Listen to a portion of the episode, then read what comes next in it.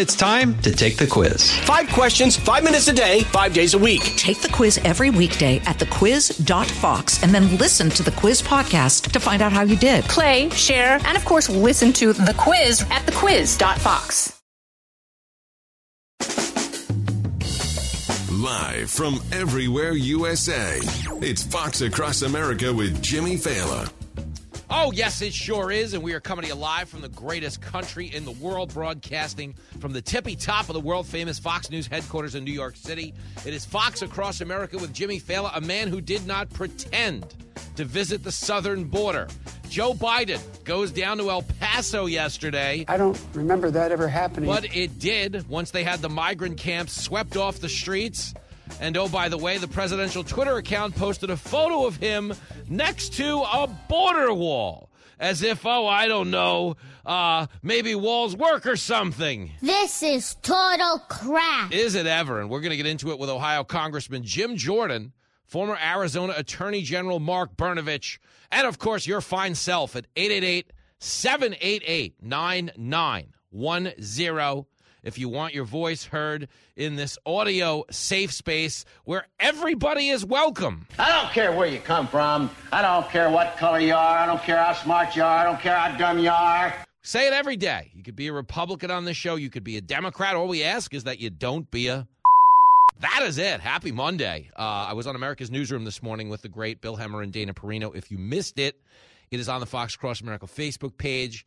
I will be on the Sean Hannity show tonight at 9 o'clock Eastern Time here on the Fox News Channel if you want a bit of that action. Uh, but of course, the big show in my personal life this weekend, if you follow all things Jimmy Failla, uh, is that I was actually off TV Saturday, Sunday. I actually like had a break. Uh, I put a, I actually had an amazing weekend. I put a lift kit on my Bronco. So shout out to the fine folks at Tint World. Uh, we put some 35 inch tires on the Broncos, some Nitto grapplers, and we lifted it three inches. So all things considered, it's now about five inches higher than it was. And uh, I spent a weekend just driving around with Jenny and Lincoln. It actually was amazing. So I am very thankful for that as we take the airwaves. But while I was touring the North Shore of Long Island, blasting terrible music in a Ford Bronco. Joe Biden was down at the southern border, and I have to be honest, uh, was it the actual epicenter of the problem? The answer would be no. No, not even near. Well, first of all, Whoop, let me just tell you what happened. Let me tell you why happened. Let me tell you how we got here. Because the whole hook of this show is not that I have any formal broadcast training or that I have any idea whatsoever what I'm doing when I get on the air.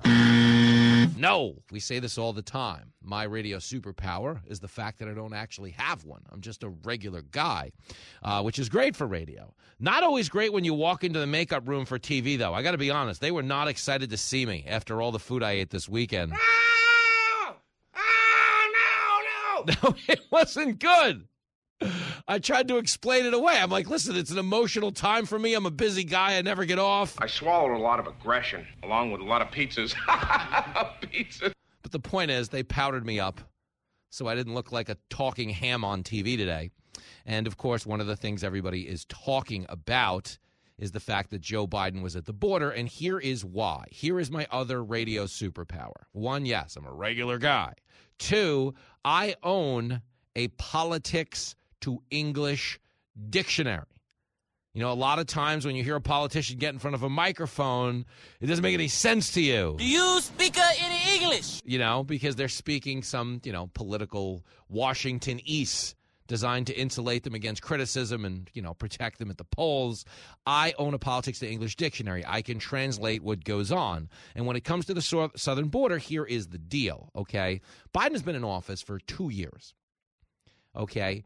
He has broken month by month by month every record for border crossings known to man. Biden is such a disaster. Really is. Okay, he's broken every record known to man. And just to give you numbers on that, so you don't think this is like some right wing strongman, some, you know, Fox News, MAGA Trump radio hour. No, my job, my team, not a political party. It's not a particular candidate. My team is America. And if we're going to be honest, America is getting screwed right now. That's true. That is true. Okay, more people, more migrants have crossed the border under Joe Biden in the past year just the past year, than they did in the entire four years under Trump. Biden sucks. He really does. Let me give you the numbers, okay? This matters. Let's just have an honest conversation because this is not about Biden versus Trump.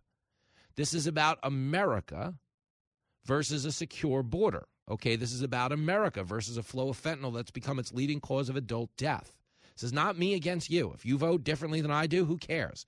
You still are going to know people that die from fentanyl overdoses. You're still going to know people who live in cities where the resources are strained. Because here's a newsflash we are not on a sustainable trajectory. Not, it's not even where it's going, it's where it is. Okay? 2 million. 378,944 migrant crossings that we know of in the past year. Are you ready for that? 2,378,944. Okay? That's the number. 2,378,944. Do you know what the numbers were under Trump? 2017, 415,517 was the lowest number of illegal border crossings since 1971. You know what they were in 2018? 521,070. You know what they were in 2019? 977,509. That was the highest year. If you remember going into it, they shut down the government over migrant caravans. They said, we can't continue to fund the government. This is. That's not right. Okay. And of course, 977,509 was the number. In 2020, 458,088 illegal border crossings. Okay. That we know of. What do all four of those numbers have in common? That combined, they are less than the amount Biden let in this year. If you want to be clear, okay, Biden in last year, last year in 2021, let in 1,734,686. You gotta do better than that. You got to do a lot better than that. Okay, but Biden didn't care this whole entire year. He didn't care the whole entire 21, 2021.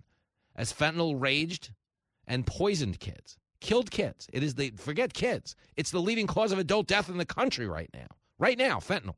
Okay, as migrants were drowning in rivers, as migrants were suffocating in tractor trailers, as 30% of the women who cross this border illegally get sexually assaulted by the human traffickers.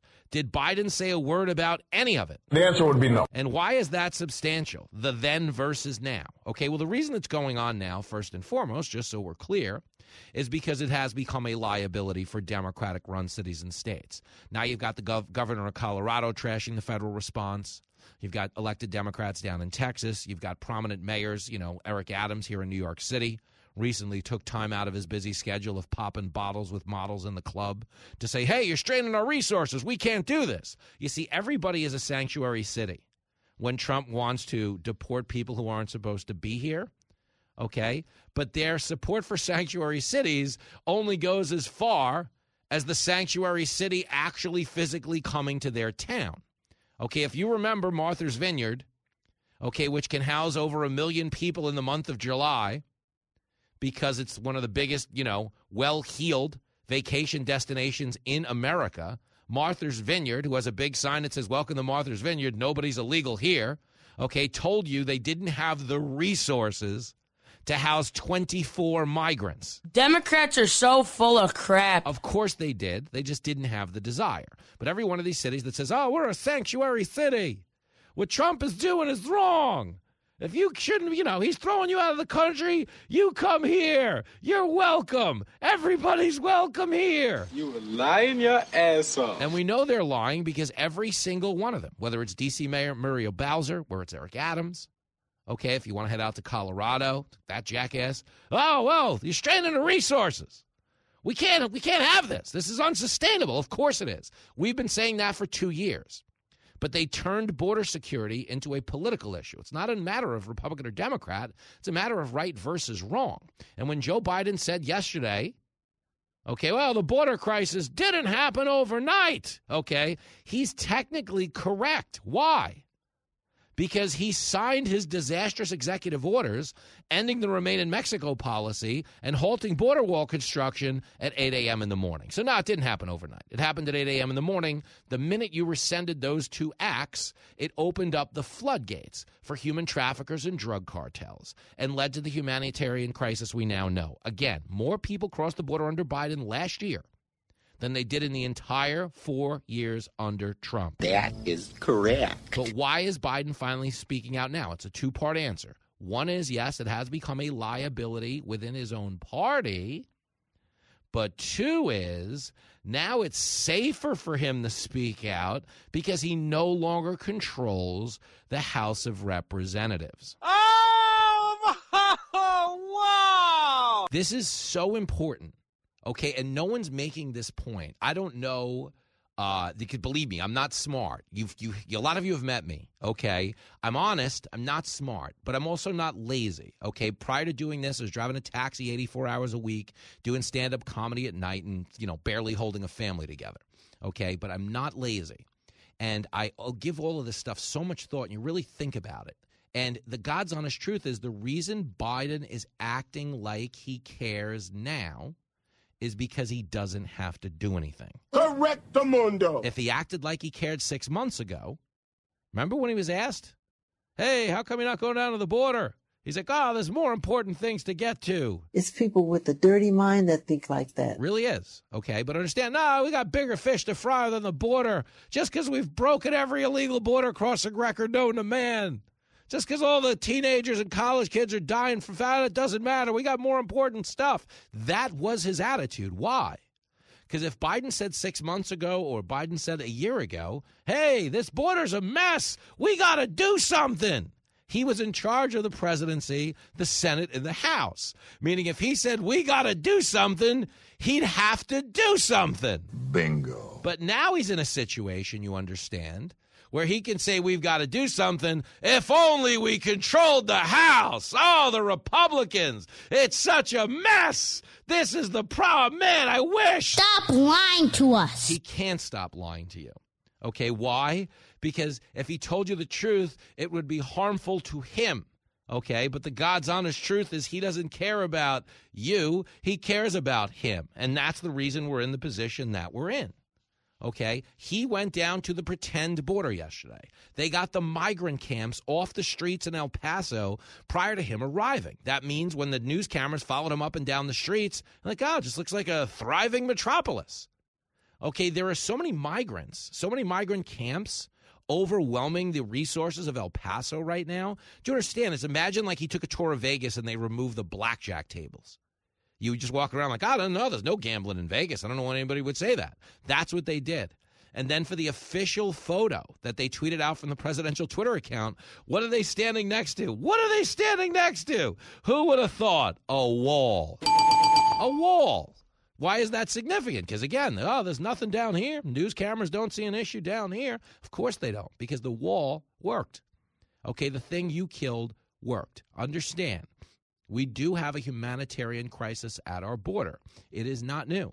Okay, last year we broke the record for illegal border crossings in a year. This year we almost doubled it. What do both of those numbers have in common? They came after the guy in the Oval Office rescinded Trump's border policies simply because simply because of politics. And I say this all the time. Political opposition is supposed to come with a basic decency. You don't go out and harm the country just because you can weaponize the narrative against the other side. Every single Democrat, including Joe Biden as a senator, voted for border wall funding. Okay, but when they got into office this time around, the first thing they did was sign an executive order saying, well, oh gosh, you know, we got to get rid of this border wall. No, what do you mean remain in Mexico? What remain in Mexico does is it forces people to stay in their home countries until their asylum case is granted, at which point they're allowed into ours. When you allow them to come here, get apprehended, and immediately let into the country, that empowers the drug cartels to guarantee people safe passage to America. If by safe you mean, yeah, 30% of the women are going to get sexually assaulted, a lot of you are going to get beat up. Some of you are going to get killed. But the point is, give us five grand, give us a bounty. We'll get you into the country because Biden ain't going to throw you out. And that's the bottom line. Biden said a lot of nice things yesterday, but you know, as it comes to border security, it's like any other issue.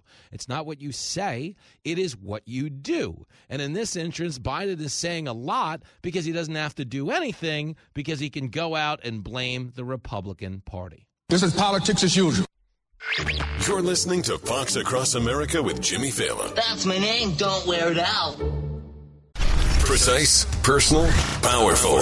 It's America's weather team in the palm of your hands. Get Fox weather updates throughout your busy day, every day. Subscribe and listen now at foxnewspodcasts.com or wherever you get your podcasts.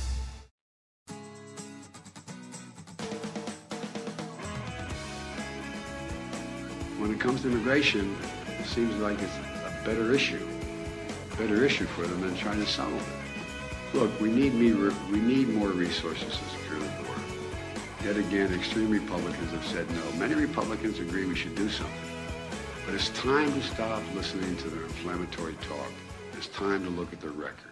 You ought to be ashamed of yourself. Yo, Joe Biden blaming extreme Republicans for the lack of progress at the border. Joe Biden just controlled for two whole years the Senate, the House, and the presidency. Do you understand? This is a man who is shamelessly full of. I'm not the only one who's paying attention. Joe is in Springfield, Missouri, far from the border, but it's a problem up there too. What's up, Joe? Well, I mean, my biggest deal is this. Mm-hmm. We've got all these illegal immigrants coming across the border. And hey, I have no problem with having immigrants. Hell, my family's immigrants. They're all Italian. But we came here illegally. Mm-hmm.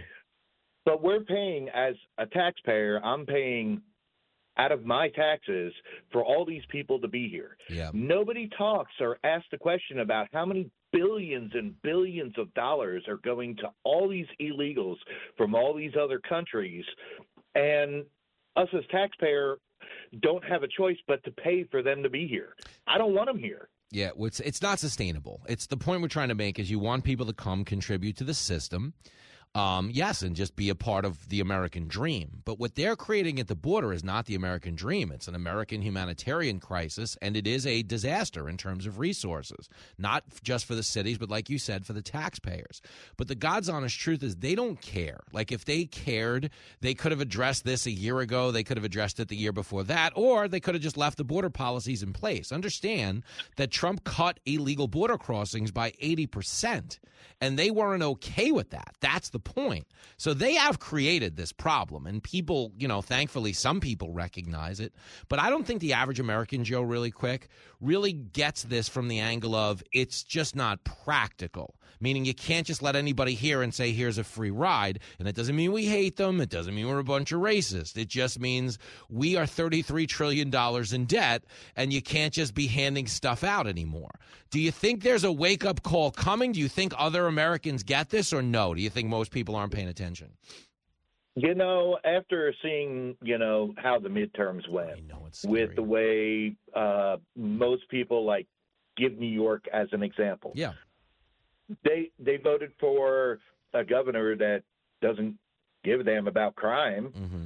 All she cares about is making money in the office that she's in. Yeah. And it's the same with in several other states as well. Yep. Now here in Missouri, we don't fight it as much at you know mm-hmm. as much as like New York or anybody else. Mm-hmm. You know, I mean, we're pretty much in the same ranks as what we look at with Texas and Florida. Yep.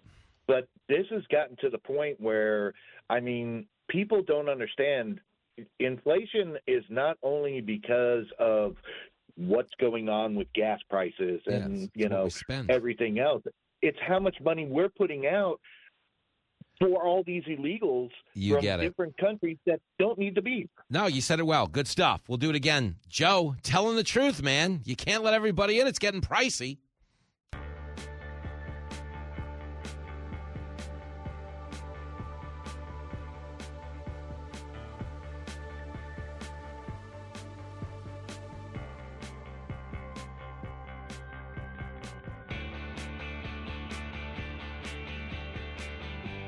It is Fox Across America with your radio buddy Jimmy Failla. This show uh, is is New York based uh, year round, but we've been on the road a lot. We're actually home the entire month of January, so the champ can get some writing done, make some TV magic happen. Uh, but we're going back out on the road in February. If you want to meet your radio buddy, here are your options uh, for the next leg of this Fox Across America tour of ours. I will be at the Carson City Nugget in Carson, Nevada. That is Saturday night, February the 4th. It is a one night gig.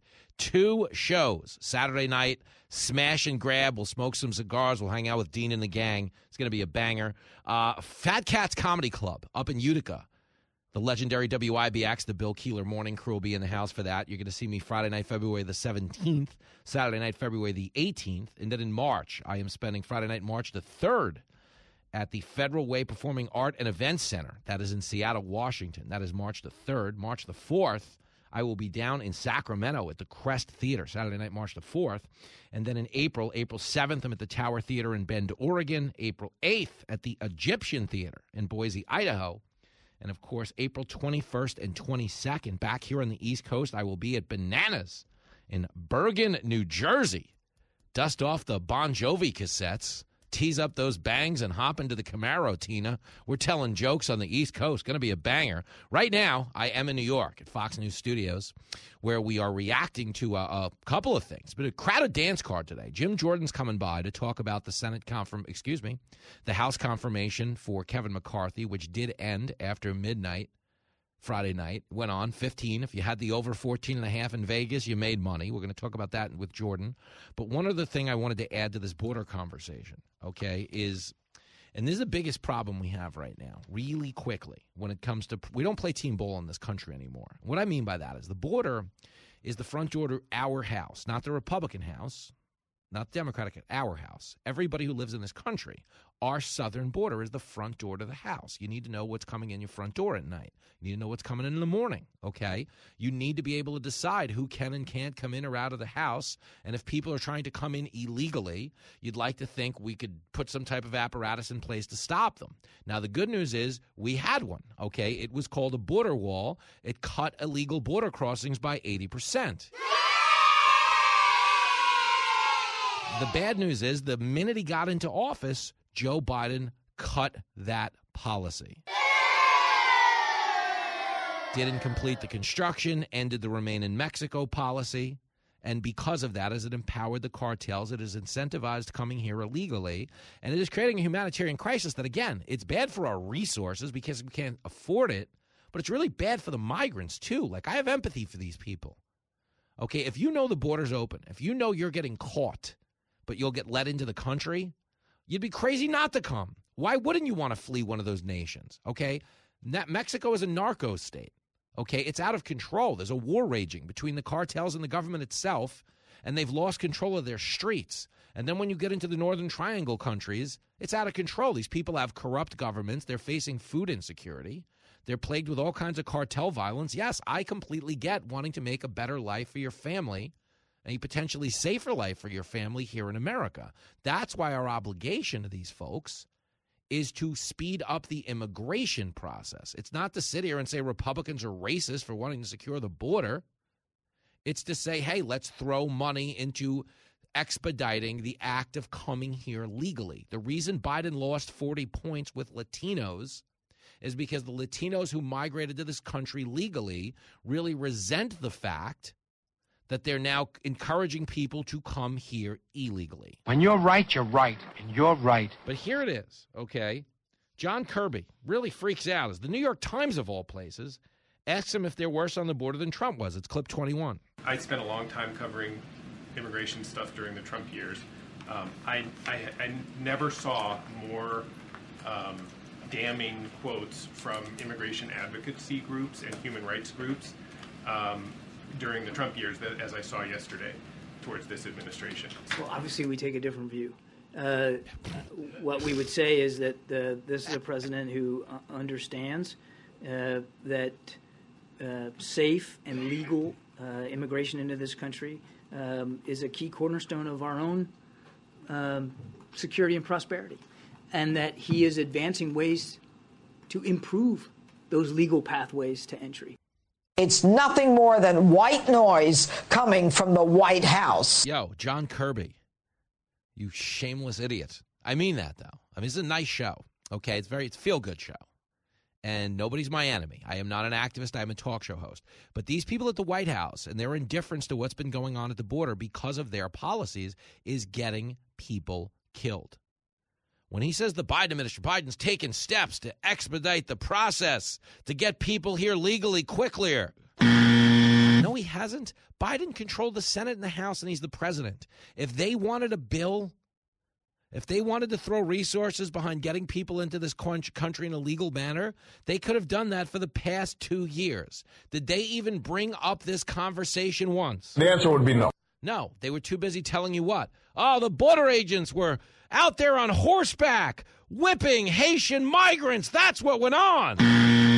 No, it didn't.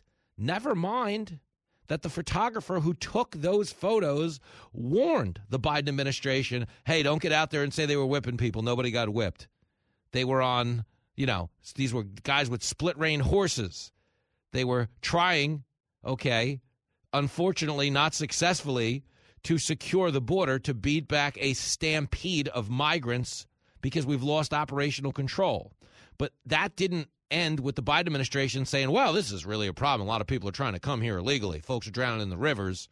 These poor border agents who've lost operational control of three sectors of our border are now in the water on horseback trying to keep migrants from not only one, storming our border, but two, getting themselves killed. This is a bad situation.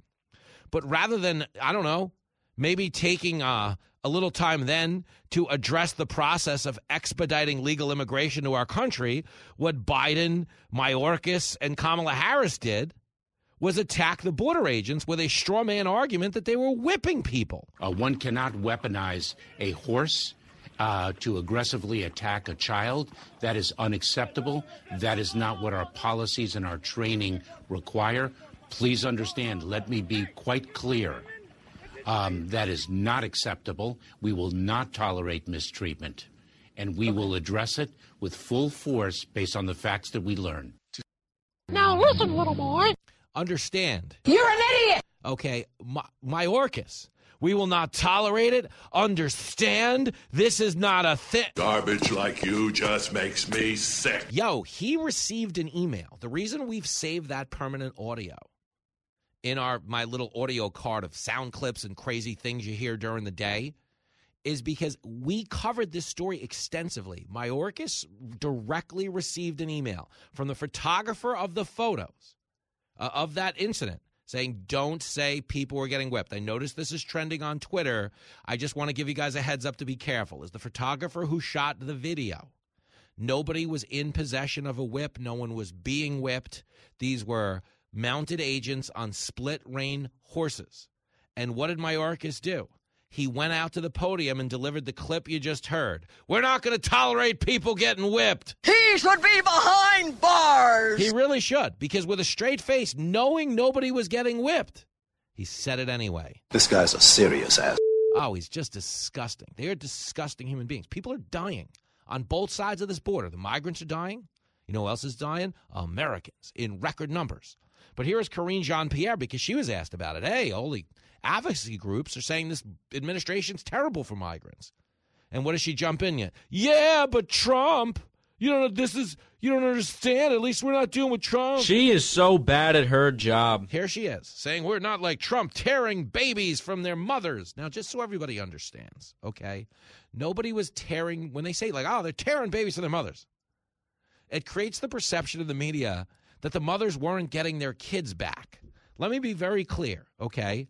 We have zero cases, zero, zero, zero, okay, cases of families being separated at the border and not being reunited. We have zero cases of that happening. So when they conjure up this imagery of babies ripped from mothers, oh my God, the humanity, that policy has been in place since George W. Bush and it continued under Barack Obama. I don't see you doing any better in the booty department. Why did it continue under Barack Obama? Are you ready? Because they don't know if they're ripping babies from their mothers in those immediate border encounters. What they know is people trying to get into this country illegally know that their asylum case has a 90% higher chance of getting granted if, in fact, they show up accompanied by a minor. He's a lousy dad, but he's right. So when they start saying, oh, family separation, dude, they get reunited. But here's a little more context for you. Okay, when you break the law, there's family separation. Okay, every single time somebody gets arrested for breaking the law in this country, they don't say, All right, kids, all right, wife, all right, dog and cat, are you guys ready? We're going to go get in the cell now. No, no, that's not how it works. The people who break the law go to jail and are separated from their families. Okay, in this instance, people that are crossing our border illegally are breaking the law. Now, they're not going to jail, okay? They're going someplace to get a stimulus check and shipped off to a city that doesn't have the resources to support them.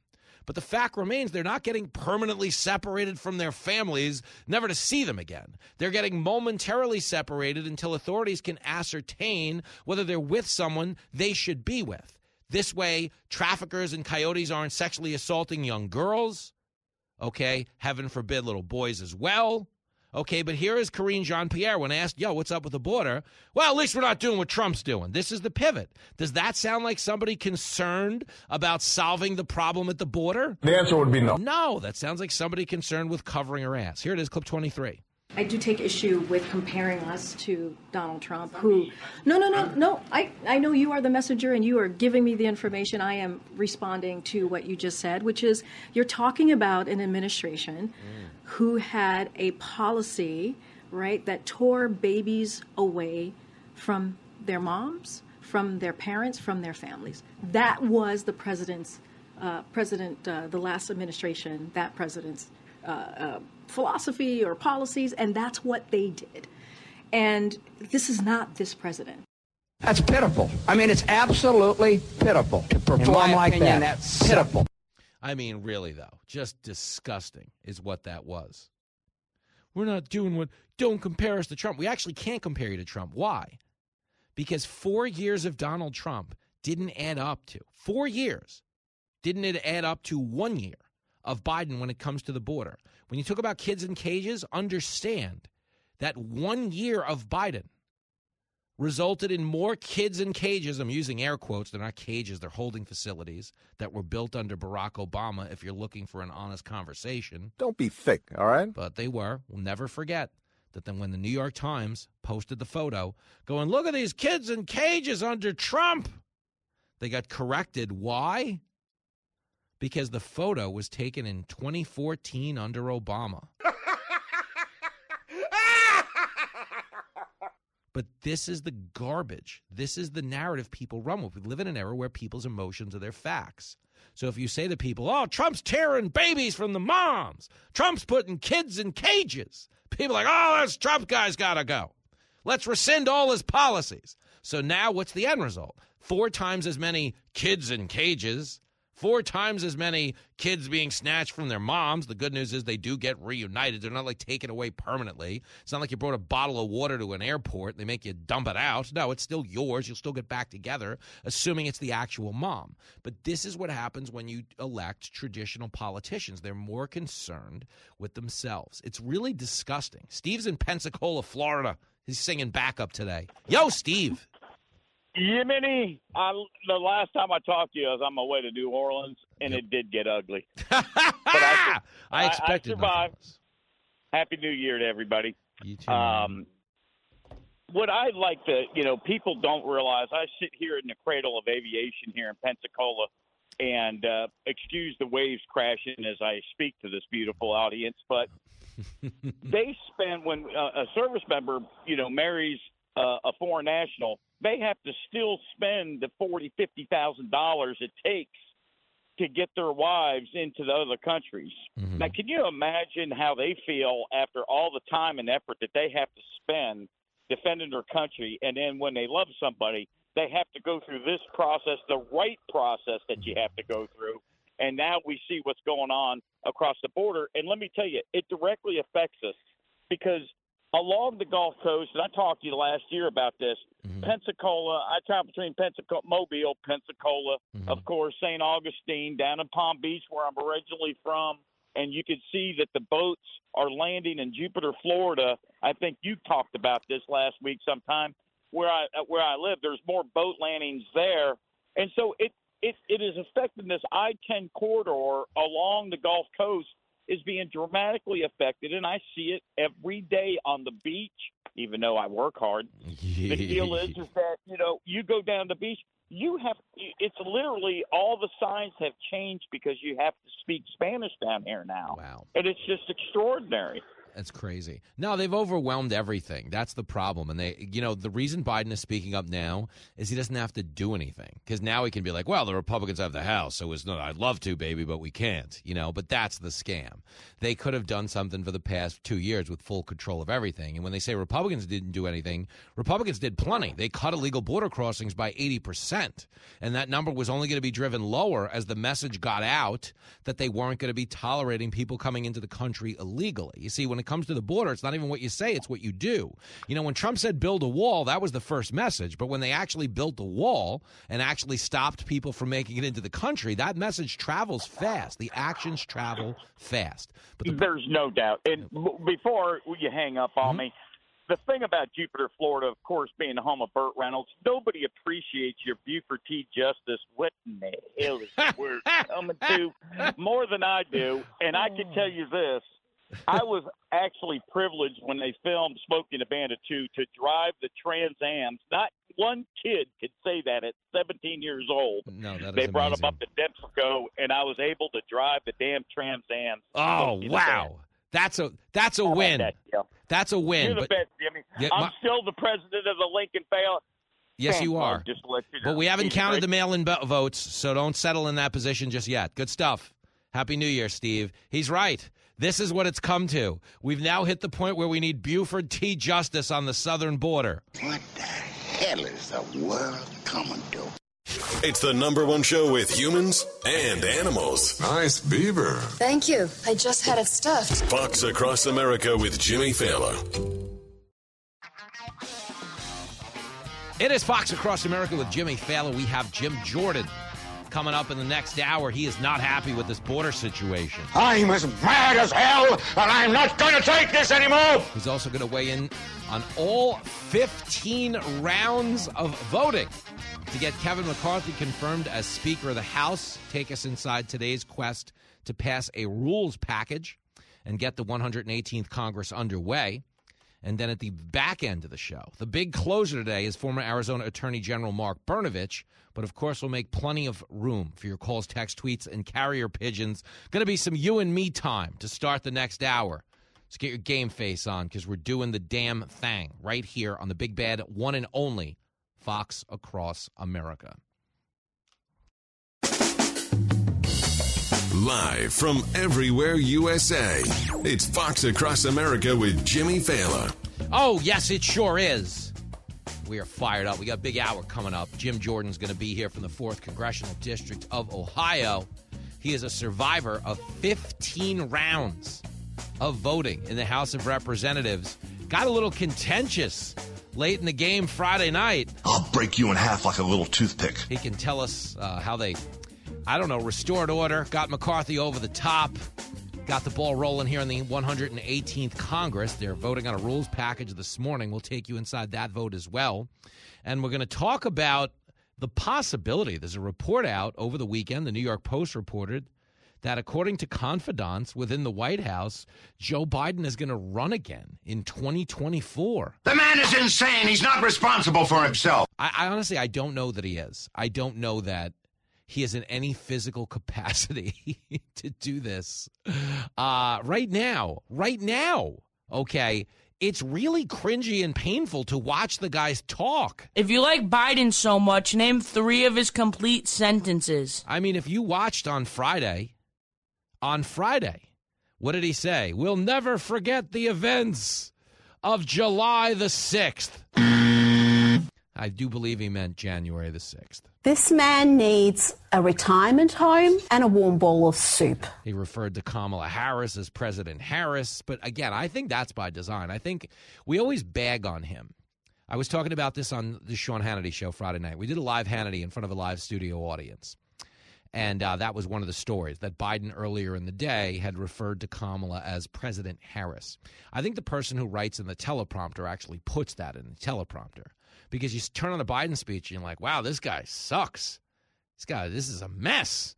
And then you hear him say President Harris, and you're like, No, God! No, God, please, no! No! No! I really think that was the most brilliant move Jill Biden ever could have made, which was appointing her as his vice president. Because there's no way in hell anyone's going to invoke the 25th Amendment if she's next in line. Kamala's awful with her weird laugh. Ha ha!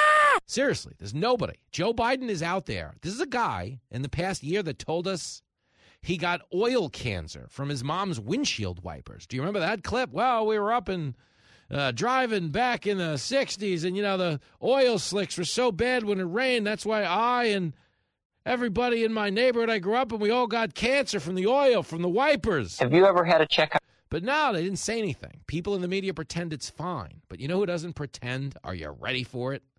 Our enemies across the globe. They don't watch Biden and go, oh, no, no, the media says he's fine. No, they say the elevator is not going to the top floor. The engine is running, but there's nobody behind the wheel. Biden's lost his marbles. That's what they're saying. I admire your honesty. Okay, it's a mess. So I don't know that there's a world where he is attempting to run for president in 2024. Okay, but Kevin McCarthy has made his way to the House Speaker office he so desperately coveted an office he moved into before the voting even took place. This is the biggest schmuck I've ever met. really is. Okay. I, I didn't like that on a personal level.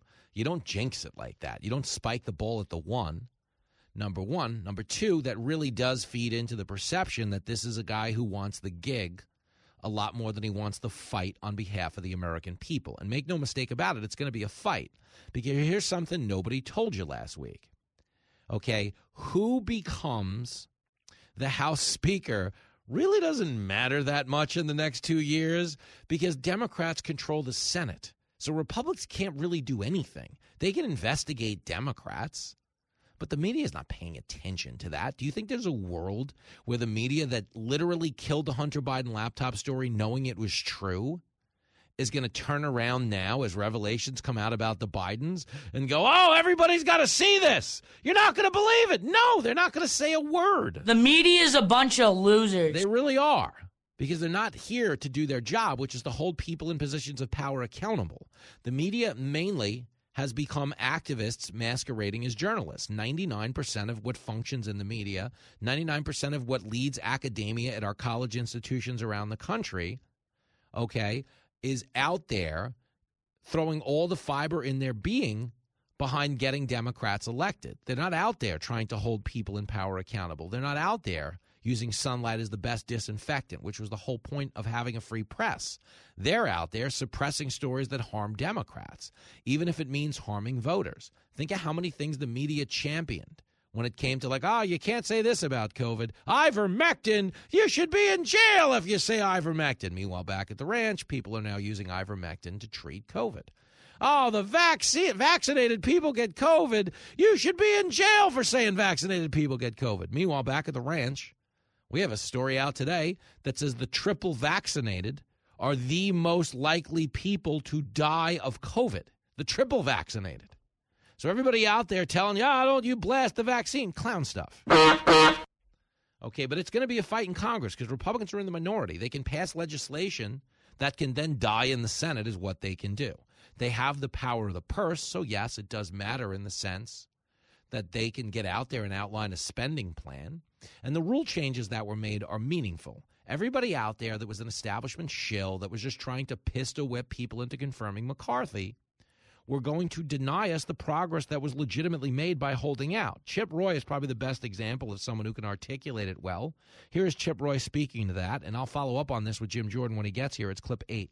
Well, first of all, uh, you know, let's remember that uh, a little temporary conflict is necessary in this town in order to stop this town from rolling over the American people. I don't think anybody uh, on either side of the aisle could uh, say with a straight face that they think that Washington is doing uh, good work for the American people on a regular basis and isn't broken. Uh, it, we, we have to work to fix this place. And look, some of the tensions you saw on display uh, when we saw some of the, you know, the interactions there between Mike Rogers and Matt Gaetz, uh, you know, some of that is we need a little of that. We need a little of this sort of breaking the glass in order to get us to the table, in order to fight for the American people, and to change the way this place is dysfunctional. He knows what he's talking about. Okay, understand the framers outlined the very process you witnessed last week for the first time in a hundred years. And they depicted that as some type of a failure of government. That is a fact check false. It's not a failure of government. It's actually government in action. It's actually exactly what the framers wanted. The fact that the deliberative body has not put a person in a leadership position through the scrutiny that Kevin McCarthy went through, we haven't done that in 100 years. I feel like that's the embarrassment. I feel like that's the failure because it means, you know, for the past 100 years, if you raise the most money, you got the gig. Well, Kevin McCarthy raised the most money and still got the gig. But at the very least, at least they held his feet to the fire and forced some necessary rule changes. Here is Byron Donalds speaking to that. It's clip seven. But I mean, you're talking about actually strict observance of the 72 hour rule. The American people just saw what happened two weeks ago when the Democrats shoved through $1.7 trillion in an omnibus spending bill. Nobody had a chance to read it we have firm commitments that any bill is going to be laid on the table for 72 hours. So not just the members of Congress, but the American people actually get to read it. The other is ending all of these crazy COVID mandates and the funding associated with them. We have rules on single subjects so that there's actually any bill, it has to go by that subject matter, and anything in the bill has to be germane to that topic. We don't want to see situations where a coin bill comes up and then all this language is shoved through that has nothing to do with the bill title. Think about that.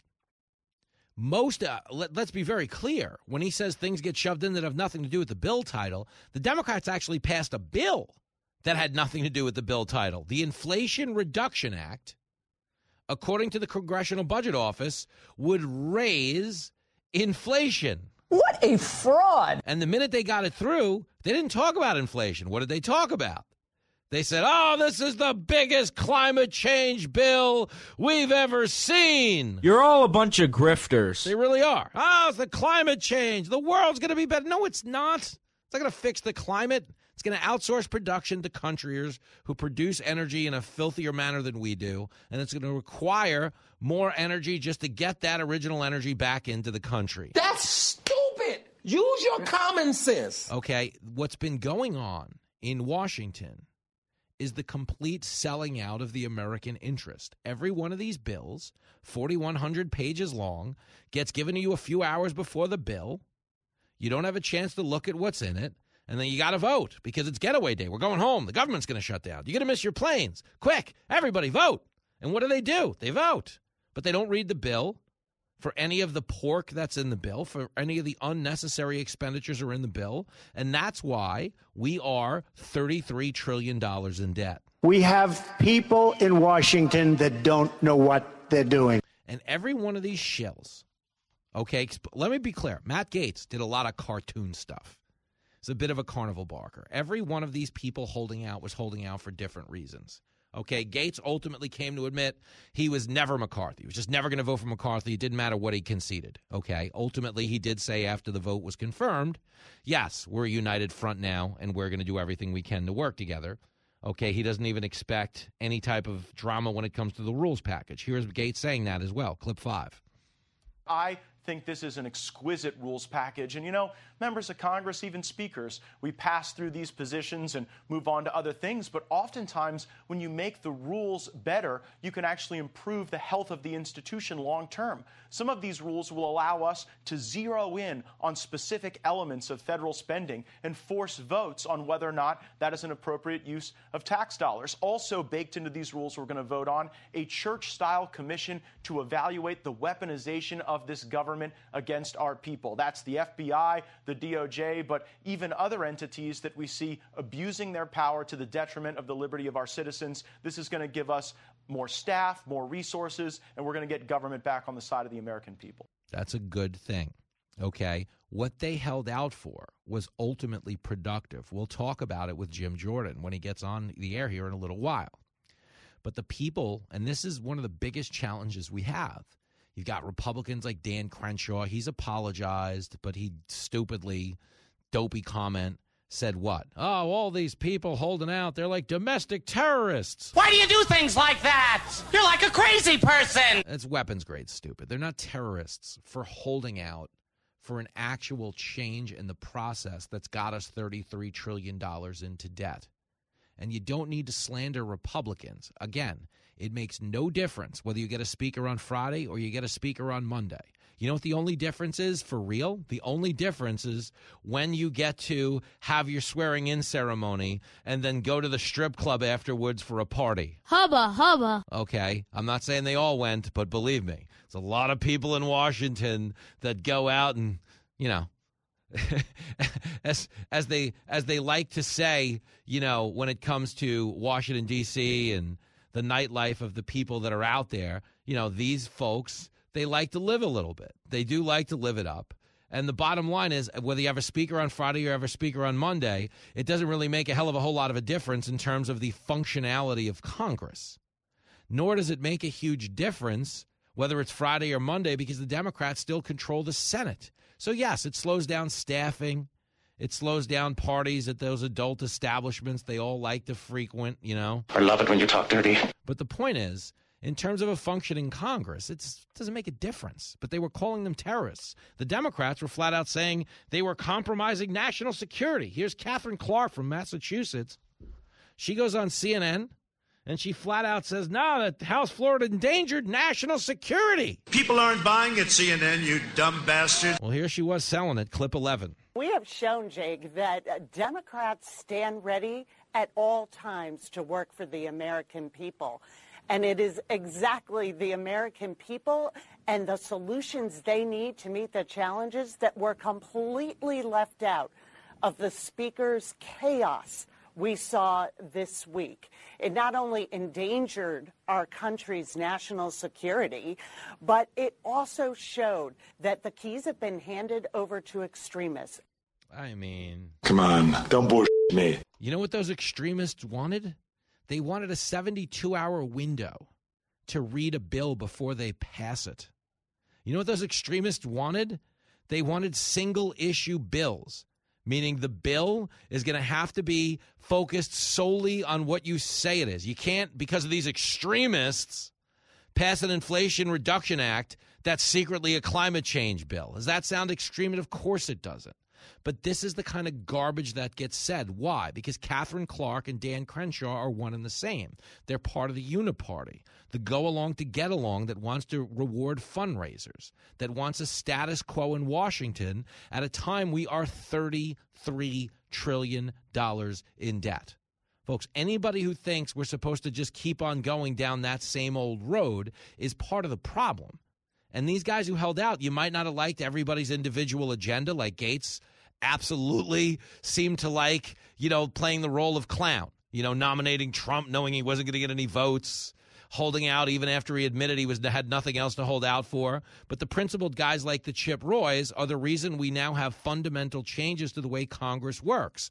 And that is not a negative. That is not making us weaker in the eyes of terrorists. That is government working exactly the way it was supposed to work the whole damn time. You're absolutely right. The show that solves problems the old fashioned way. You and me are going to fight when that bell rings at 3 o'clock. This is Fox Across America with Jimmy Failla.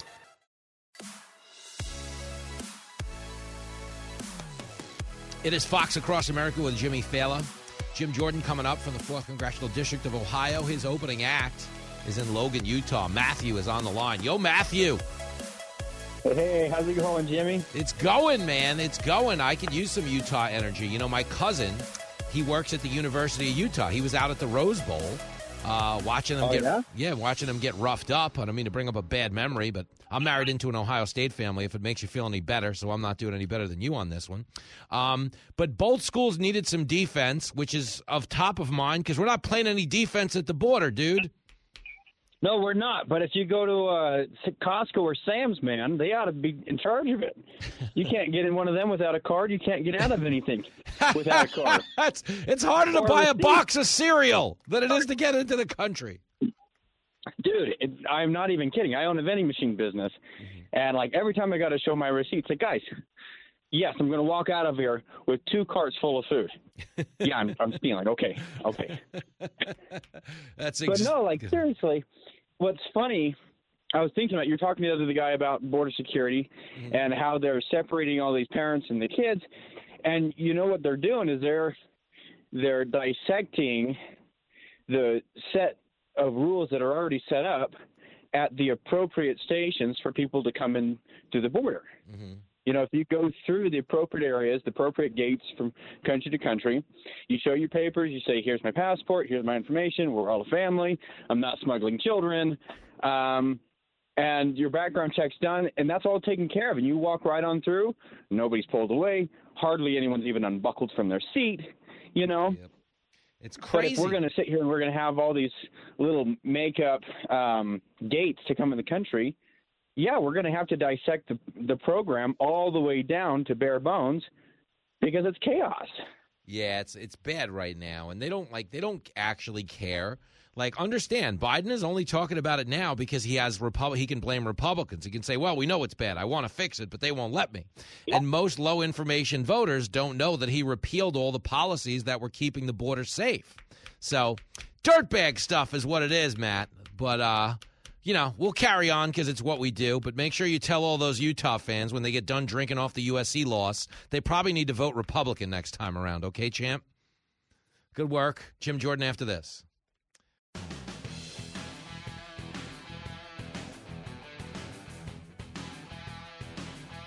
Well, I will tell you what.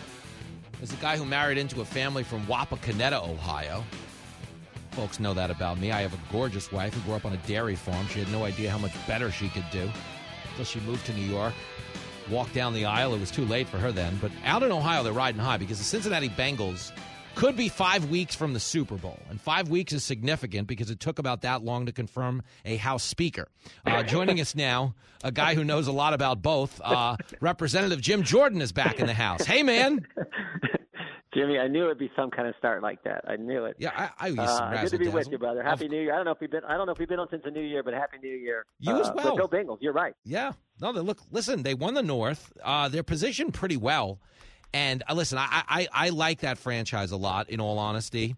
And I like there's very good odds of them playing the 49ers. In fact, maybe they could win their first Super Bowl against the team that's denied them two times, you Well, know? Yeah, yeah. I still remember the Tim Krumrie breaking his leg. Krumrie was a wrestling guy and football guy from Wisconsin, and uh, a little older than me, but you know I went to the Badgerland too. So, uh, but watching his leg like dangle that in that game. Yeah. And then he stayed in the locker room. I think. I think we talked about this. He stayed in the locker room. I think till the game was, you know, till it was over. Unfortunately, the Bengals lost that one to Joe Montana and the, Yeah, and the that was- crew. but, um, but yeah, let's hope the Bengals go back and do it this uh, this year. But mo- maybe more importantly, since we're on football, Uh-huh. uh, Ru- uh, Russell, uh, our, our our media guy who you know well, Mhm. is uh, he spent a, uh, a day and a half in Vegas, which is dangerous. Dangerous. I told him not to bet on anything. day and a half in Vegas. Then he's now at the national championship game, cheering on his Bulldogs, and, and I, I think that's a that's a dangerous. Dangerous weekend for Russell. Yeah, Uh, you're not supposed we'll- to, and you're not supposed to. You know this. You're not supposed to bet with your heart. That's the thing. Like if your team is playing, you're supposed to shut up. There's plenty of guys who bet with their heart that are living under a bridge right now here in New York. A lot of, a lot of Jets fans through the years. A lot of Knicks fans through the years. They're all hanging out. That's why you shouldn't bet. Period. Yep. Uh, it's always dangerous. Yeah, Gotta- that's always dangerous. Got to play some defense. Well, here's the good news, man. You have this contentious speaker confirmation last week. Mm-hmm. I was making this point last week. Nobody cares now that it's over and everybody can get to work. Yeah. No one's going to care how long it took. They're going to care what you did with the majority. So that's the good news for the party. Uh, and I think the good news for America is some of the changes that were made, whether we're talking about single subject bills or the 72 hour rule, you would probably argue that was for the better, no? No, of course it was. I mean, that's and, and remember the rules changes. Uh, the the motivation, and I support this wholeheartedly. The motivation is to try to prevent what we saw happen. What is it now? 16 days ago, when they passed that 1.7 trillion dollar monstrosity of a bill that no one had time to read. No one. It, just crazy stuff in there. So you, you you try to give you yourself as many um, structural mechanisms as possible to stop that because we know that was bad for the country and the taxpayers and, and, and, and the folks I get to represent in, in the fourth district of Ohio. So There you go. No, I think it is a good thing. We're talking to Representative Jim Jordan from Ohio. Let me ask you this: uh, This is a just a you and me thing. Now that they have 72 hours to read a bill, what percentage of Congress do you think will actually use any of that time? Well, for the, I, I think they, well, I think they will for the, for the, you know, for those big important pieces of legislation. Of course, Mm-hmm. uh, a lot of other times you're you're so busy with other things that there are bills that come out of some committees that you're not on that you you're going to look at the synopsis of that and, and, and, and evaluate it that way without Mm-hmm. getting into every single bill. But but yeah, I think on the big things it will and it'll help. But but the most important thing is the country Mm-hmm. gets a more time to examine what's going on here. Mm-hmm. What exactly is it? The country didn't really get to see all this stupid. We had one of my colleagues who put out a good uh, Twitter thread which talked about some of the stupid things in that that bill 16 days ago. The Mm-hmm. you know money for plankton studies and salmon studies and and all kinds of ridiculous and, and more woke stuff at our in our military. I mean, just crazy stuff that that the, the country says, "What? You're spending my money on that at a time when we got eight and a half percent inflation?" And and and that's I mean that that, that that's why it's it's important. Yeah, no, I would agree with that. I mean, and I think people would appreciate a little more transparency because one of the issues we've run into, you know, even when you talk about like a single subject bill, okay, the Democrats have passed entire bills that didn't have anything to do with the title of the bill, not even tack ons. Like the Inflation Reduction Act was a climate change bill. They like, literally wasn't even the bill. Like, imagine you go to a bar because tonight's ladies' night, and you walk in and it's just Mr. T. You know what I mean? It's not exactly. It's kind of false advertising.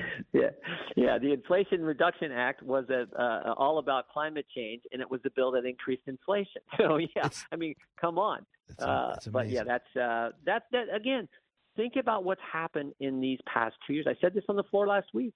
In in literally two years' time, a border that's not a border, a military that can't meet its recruitment goals, bad energy policy, bad education policy, record spending, record inflation, record debt, and a government that's been weaponized against the very people it's supposed to serve.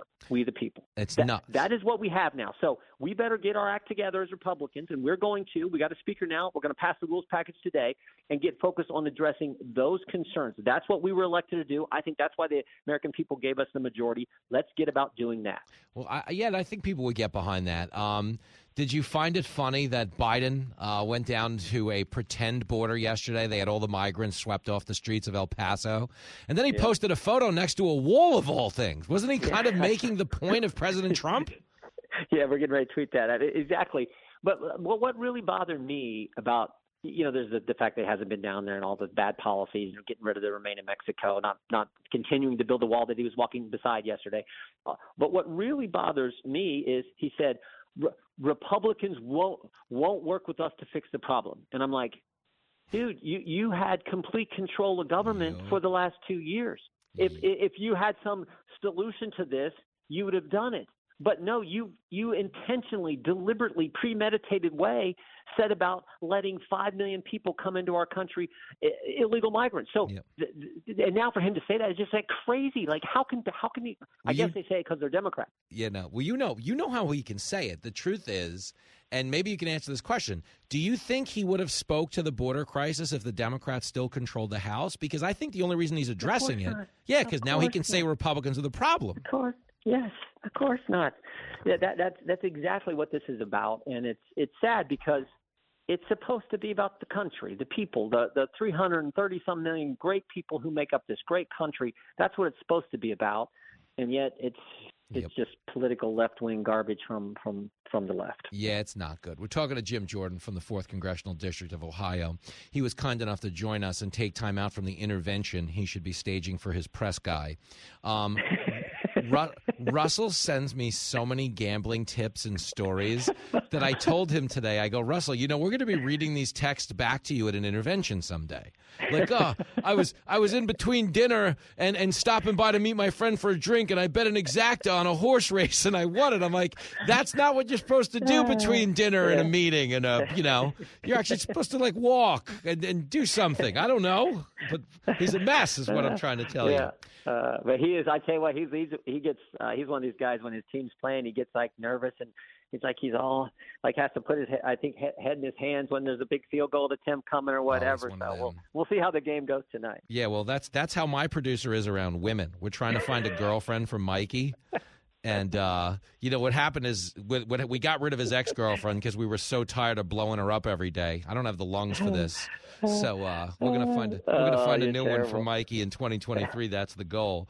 But let me throw one more thing at you because when Biden said, you know, obviously the Republican thing, the policies that existed. This is what I wanted you to speak to. Specifically, remain in Mexico. Specifically, the wall, and you could even argue Title 42.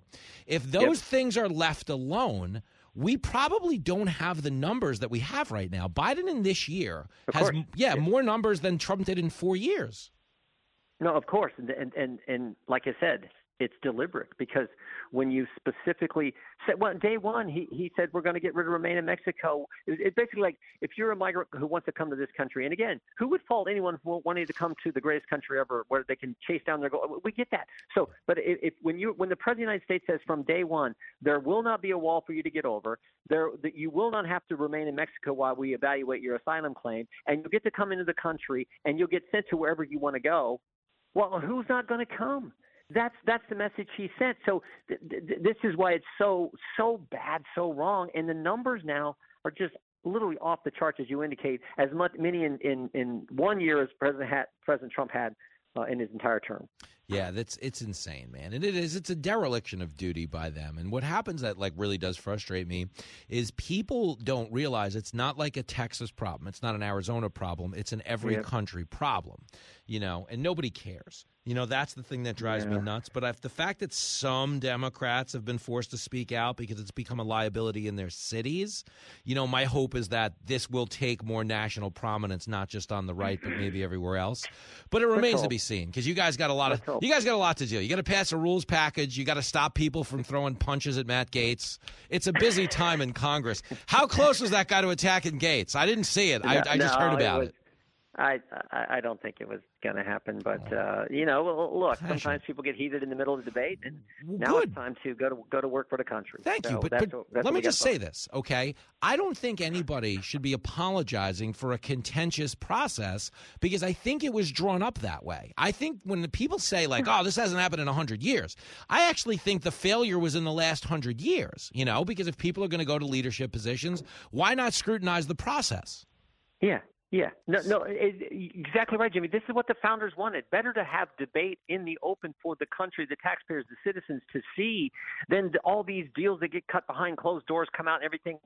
Let's have the debate. For what, for for once, there was all the members of the Congress on the floor actually listening to to debate, actually listen to people give a speech. We hardly ever have that. There's always a handful of people there during the debate, and then everyone comes on the floor and votes.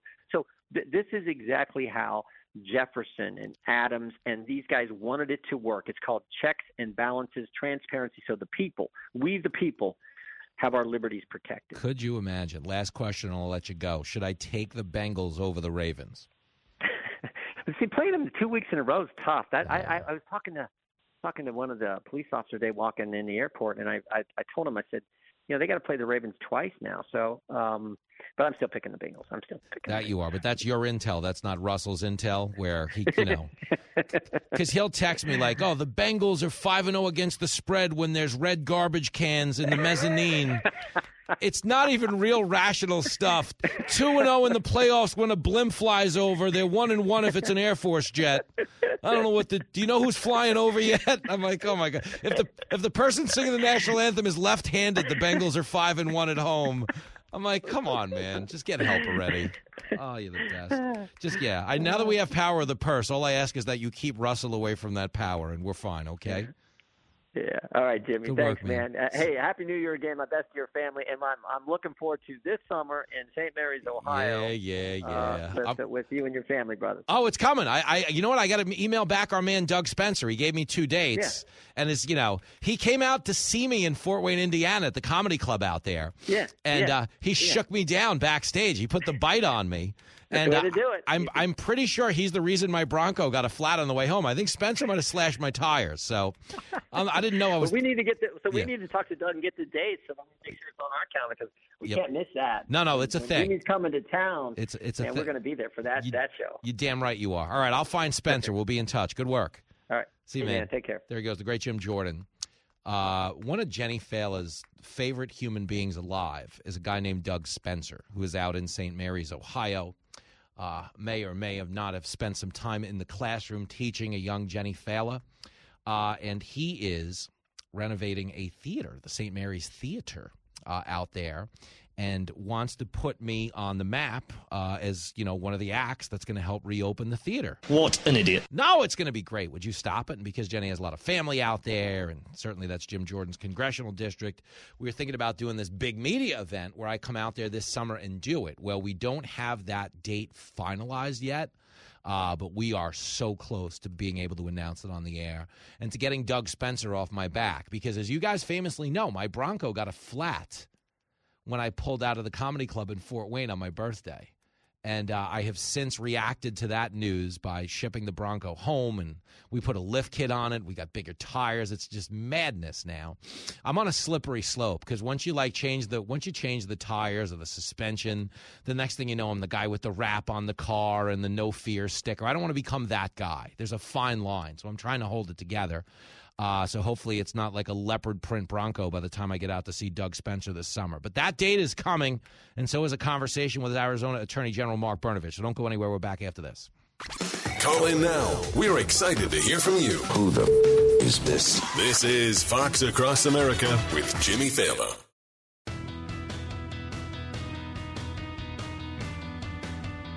It is Fox Across America with Jimmy Failla. You talk about a stampede of stupidity. We were just talking to Jim Jordan about the contentious confirmation process of one Kevin McCarthy.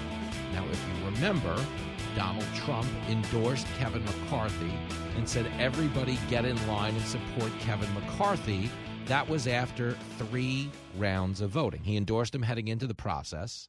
At the end of three failures, he said, everybody get in line behind McCarthy. But lo and behold, it took 12 more rounds of voting before Trump's guy got confirmed. That can't be good. But I bring this up not to say, oh, Trump's weaker now, because he's not. The first thing he did when he got sworn in was thank President Trump. Here is Kevin McCarthy doing as much. It's clip one. But I do want to especially thank uh, President Trump. I don't think you should doubt, anybody should doubt his influence. He was with me from the beginning. Somebody wrote the doubt of whether he was there, and he was all in. He would call me, and he would call others. And uh, he really was, I was just talking to him tonight, um, helping get those final votes. Fine. So McCarthy says Trump was helping get the final votes. That may be true. That may be great. Okay. But understand the most devout Trump acolytes. We're talking about the Matt Gaetzes of the world. We're talking about the Lauren Boeberts of the world. What did they both have in common? They wouldn't follow Trump's lead. Tell him like it is. I only bring this up because some idiot over on MSNBC was just in front of a microphone with a straight face two minutes ago saying the whole McCarthy nomination process was just an extension of Trump's January 6th coup attempt. Listen to this clip. It's embarrassing. I've not been shy about saying that McCarthy's protracted fight over the Speaker's gavel with members of his own party was a continuation of that insurrection. Am I wrong? Am I going too far? No, you're not going too far. Uh, it absolutely is uh, proof of how he has failed. I mean, come on. What would you do with a brain if you had one? Okay, this was an in, this was an extension of an insurrection on you. Sell crazy someplace else. We're all stocked up here. Folks, first of all, the the devout Trump acolytes didn't didn't follow his lead. Number one, number two, calling this an extension of a coup. This is the exact process the founding fathers outlined in an effort to protect power. Oh, wow! Not to take it away, not to overthrow an election, not to deny the people their say, but to guarantee that the people were heard. Do you understand? We are living in this era of just say anything. It's the straight up death of shame. Just get on TV, Said, oh, the coup. Oh, it's white supremacy. Oh, the Brazil, it's bad. You don't understand. And they just say it for the sake of saying it because we live in an era where people's emotions are their facts. Tell people something that gets them emotional, they accept it as fact. We had Cori Bush last week telling us Byron Donalds was a white supremacist. Biden Byron Donalds is a black man. I got to be honest, there's a typo in the white supremacist handbook if Byron Donalds was allowed to join the club, but they just keep on doing it. New year, same old crap. Live from everywhere USA, it's Fox Across America with Jimmy Failla. Oh, you bet it is. We got a wild one coming up in this hour. Former Arizona Attorney General Mark Brnovich is going to chit chat about the situation down at our southern border. I'm also going to make him worry. Uh, worry. I'm also going to make him weigh in about this 60 Minutes interview I had to sit down uh, and watch last night involving Prince Harry, who is just a straight clown. Uh, and we're, of course, going to get you up to speed on the new rules package being passed in Congress. We might even talk a little bit about the NFL playoffs because if it's going on in this country, we're going to talk about it on the show. Fox Across America, very much the country's family meeting over the radio. I am the deadbeat mess of a dad at the head of the table. Uh, but we cover it. If it's going on, it's going on. It's going to happen. So 888 788 9910 if you want to be a part of this shindig. You know the rules. We say it every day. You could be a Republican, you could be a Democrat. Just don't be a. That is all. I got a busy TV day. I was on America's Newsroom this morning. If you missed it, it's on the Fox Across America Facebook page. I will be joining Dagen McDowell on Fox Business tonight in the 5 p.m. hour, and she can't wait to have me on. That is balderdash and hogwash and mm-hmm. Whatever. I will be there. Me and Dagen are going to have a good time. And tonight at 9 o'clock, I will be on the Sean Hannity Show right here on the Fox News Channel with our Sean Hannity. If you missed last week's appearance, Friday night, we did a live panel. It was myself, Leo Terrell, and the great Carly Shimkus. And uh, we posted that hit on the Fox Across America Facebook page as well, so you can check that out. And if you want to see live stand up comedy, man, oh boy, oh man, do you have some options. Uh, the month of February, we get back on the road, and it's going to be a banger. Saturday night, February the 4th, I am at the Carson Nugget out in Carson, Nevada. Then Friday night, February the 17th, Saturday night, the 18th, I will be at Fat Cats Comedy Club up in Utica, New York. Then Saturday, March the 3rd, I am heading out to Seattle, the Federal Way Performing Arts and Events Center out in Seattle. That's Friday night, March the 3rd. March the 4th, I will be a little bit south in Sacramento, California at the Crest Theater. And then, of course, April the 7th, I am at the Tower Theater in Bend, Oregon. And uh, April the 8th, the Egyptian Theater at Boise, Idaho.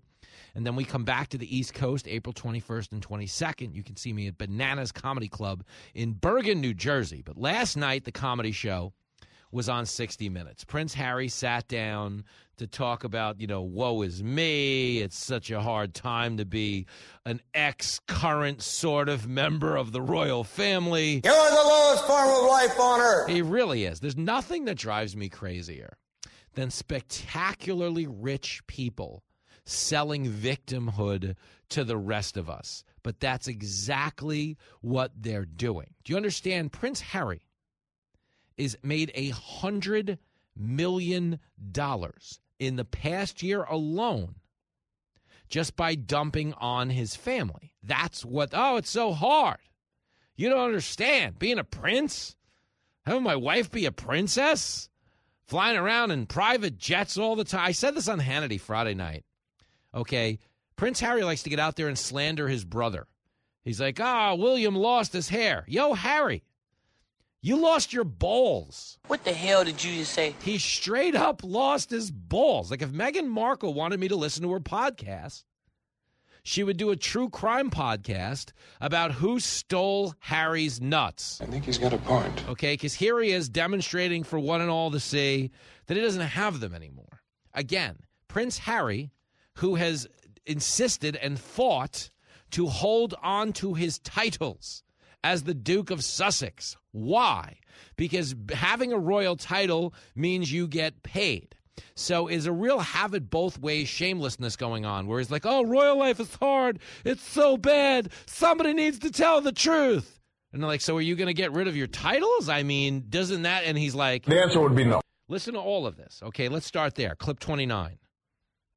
Why not renounce your titles as Duke and Duchess? And what difference would that make? Why be so public? Why reveal conversations you've had with your father or with, with your brother? Every single time I've tried to do it privately, there have been briefings and leakings and planting of stories against me and my wife. You know, the family motto is never complain, never explain, but it's just a motto. Yo, I want you to think about this for a second, okay? Seriously. This guy's a serious ass. Stick with me. The question was, why not renounce your titles as Duke and Duchess? What was his response? He answered the question with a question. He goes, Why not renounce your titles? He says, What difference would that make? Don't change the subject. Just answer the fing question. Because that was the fraud of the whole thing. If this is all so evil, if it's all so corrupt, why are you trying to hold on to your title? Why? Because the title, are you ready for it? The title is worth money. Oh, you're right. And when you're right, you're right. And you, you're always right. That's what's going on here. He won't renounce the titles because he wants to make that cash. He didn't give you that answer, but I'm giving you that answer. Anderson Cooper didn't follow up on that answer because this is what happens with Royals, just so you guys understand. Okay, there was a time when the Royals were so revered, and to, to some extent, a lot of them still are. Prince Charles is going to become king.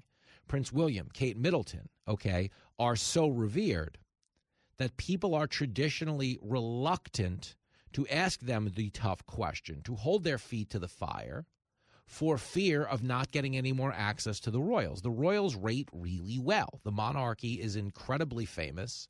The crown is one of the highest things to ever happen on Netflix. Harry and Meghan know this. They also know being his fame is their goal, being his victimhood is their grift. They know there's more fame to be had in pretending to want out of this life than there is to just ride along as someone who will never be king and queen. Do you understand? The only way Harry and Meghan can put on the crown is if they have a birthday party at Burger King. They are like 12th string royals. They don't like taking a back seat to Will and Kate. They don't like the idea of taking a backseat to Prince Charles. So what they do instead is tell you the monarchy is the most evil thing known to man while clinging on to their titles for dear life. Understand the fraud of this. You've heard it from a million different places. They keep telling you they fled Europe. They fled fled the UK because the media was so aggressive and they just wanted their privacy and they just wanted to be regular people. Well, lo and behold, they are so desperate to get their privacy, they have started a podcast, they have started a Netflix documentary, and now they're both selling books. Come on, don't bullshit me. That's exactly what they're doing. That's exactly what they're doing. Okay, they're trying to get people in a country where 65% of Americans are living paycheck to paycheck. That is a fact. 65% of Americans in the year 2023 are living paycheck to paycheck. Biden sucks. Really does. Okay, but Prince Harry and Meghan Markle want you to feel bad for them. Sell crazy someplace else. We're all stocked up here. No, this is them. Let me give you some of this. This is in crazy. Okay, here's more Prince Harry talking about. Oh, you don't understand. Uh, we didn't want our father to marry Camilla Parker Bowles. She's dangerous. Listen to this. Okay, this is clip 28. You wrote, I even wanted Camilla to be happy. Maybe she'd be less dangerous if she was happy. Mhm. How was she dangerous? Because of the need for her to rehabilitate her image. That made her dangerous. That made her dangerous because of the connections that she was forging within the British press. And with her on the way to being Queen Consort, there was going to be people or bodies left in the street because of that.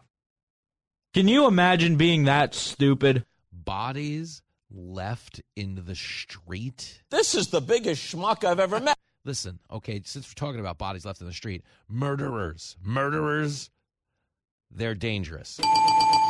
Okay? Rapists, dangerous. Muggers, dangerous. Okay? Someone who wants to talk to the press, I got to be honest, dude, she's not dangerous.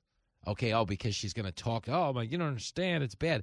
This is what happens when you are born into spectacular prosperity. And I want to be clear. I understand that Prince Harry's mom, okay, who was actually a victim of the media obsession with her life and her private life specifically, okay, found herself in an impossible situation that sadly and tragically led to her demise. But whereas Princess Diana was doing everything she could to avoid the media and to protect her privacy, Harry and Meghan have joined the media and are telling you with a straight face they can't deal with all this scrutiny. Don't you have any respect for yourself? No, the answer is no. They don't have any respect. Oh, we just want to be left alone by the media. So could you please listen to the podcast, watch the documentary, buy the books, check out our interview on 60 Minutes, and when that's over, we'll be over at Oprah's house talking about how hard it is for us to make $100 million in the past year. That's what they're doing. So let me give you a little more of this because I just, listen, I know this is ridiculous. I know it's not really worthy of our attention, but it really speaks to the whole mentality that's holding so many people back. And that's the choice between victorhood or victimhood. Prince Harry and Meghan Markle are not victims in any sense of the word. But we live at a time where we celebrate people for saying they have it hard. Oh, that's brave of you to reveal your trauma. Oh, you didn't always feel welcome by the family. You know why Meghan Markle didn't feel welcome by the family? Because she's a grifter. And when you are born into the spectacular prosperity that the Royals are, you can tell what it's like to have a grifter in your ranks. Okay, you know what that energy is like. You know when someone is trying to trade off of your own relevance. You know when someone's trying to climb off of your own prosperity. People who are that wealthy and well off have a very good sense, okay, when there's somebody in the circle that doesn't have the circle's best interest in mind. I admire your honesty. That's why they told Prince Harry not to marry her. They're like, oh, she's like a C list actress who's constantly on the grift and really seems like she's trying to get over on being associated with the royal family. And Harry was like, How dare you talk to my wife like that? I'm not going to take, I'm moving out of the family. I don't need this. Oh, you're moving out of the family? Can we have the titles back then? No, of course not. We can't have the titles back. We need the titles back. I mean, that's who he is. I'm sick and tired of all this bullshit. I mean, I am. But here he is talking about, no, you don't understand. Nothing I've written was meant with the intention of hurting my family. Prince Harry last year sat down with Meghan Markle, and what did they say? The royal family is a bunch of racists. Now he's trying to walk it back. Oh, oh, they weren't racist. So why did we need to speak out? We were initially told, well, they're racist. This is wrong. People are dying. This is a heroic deed by me. But then when his feet were put to the fire, he knows none of that's true. Why are they speaking out? Because they want to get paid. Correct the mundo. But here he is. He wasn't trying to hurt the family. This is clip 30. None of anything that I've written and anything I've included is ever intended to hurt my family. But it does give a full picture of the situation as we were growing up. And also squashes this idea that somehow my wife was the one that destroyed the relationship between these two brothers. I mean, come on. He's just such a jackass. He really is. Because you got to think about this. Okay, what he's now trying to say is, oh, it wasn't my wife that destroyed the relationship. It was, you know, once my wife came along and my brother reacted the way we. Shut up! Will you shut up? I don't need to assign blame to Meghan Markle for destroying their family or the relationship because I can't really speak to whether or not that happened.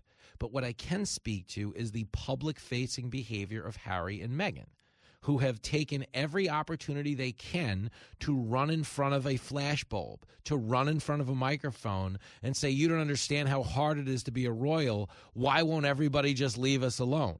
Okay, here's a newsflash, dude. We'd love to leave you alone, but neither one of you will shut the up.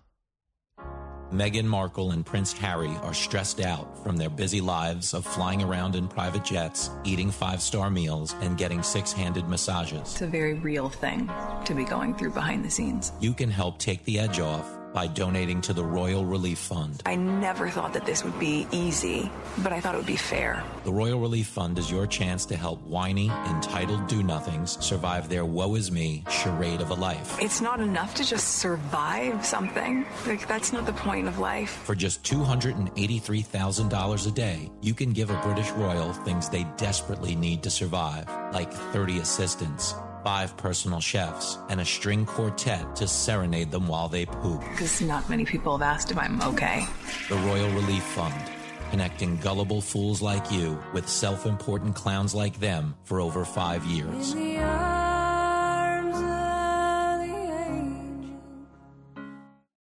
This is Fox Across America with Jimmy Failla.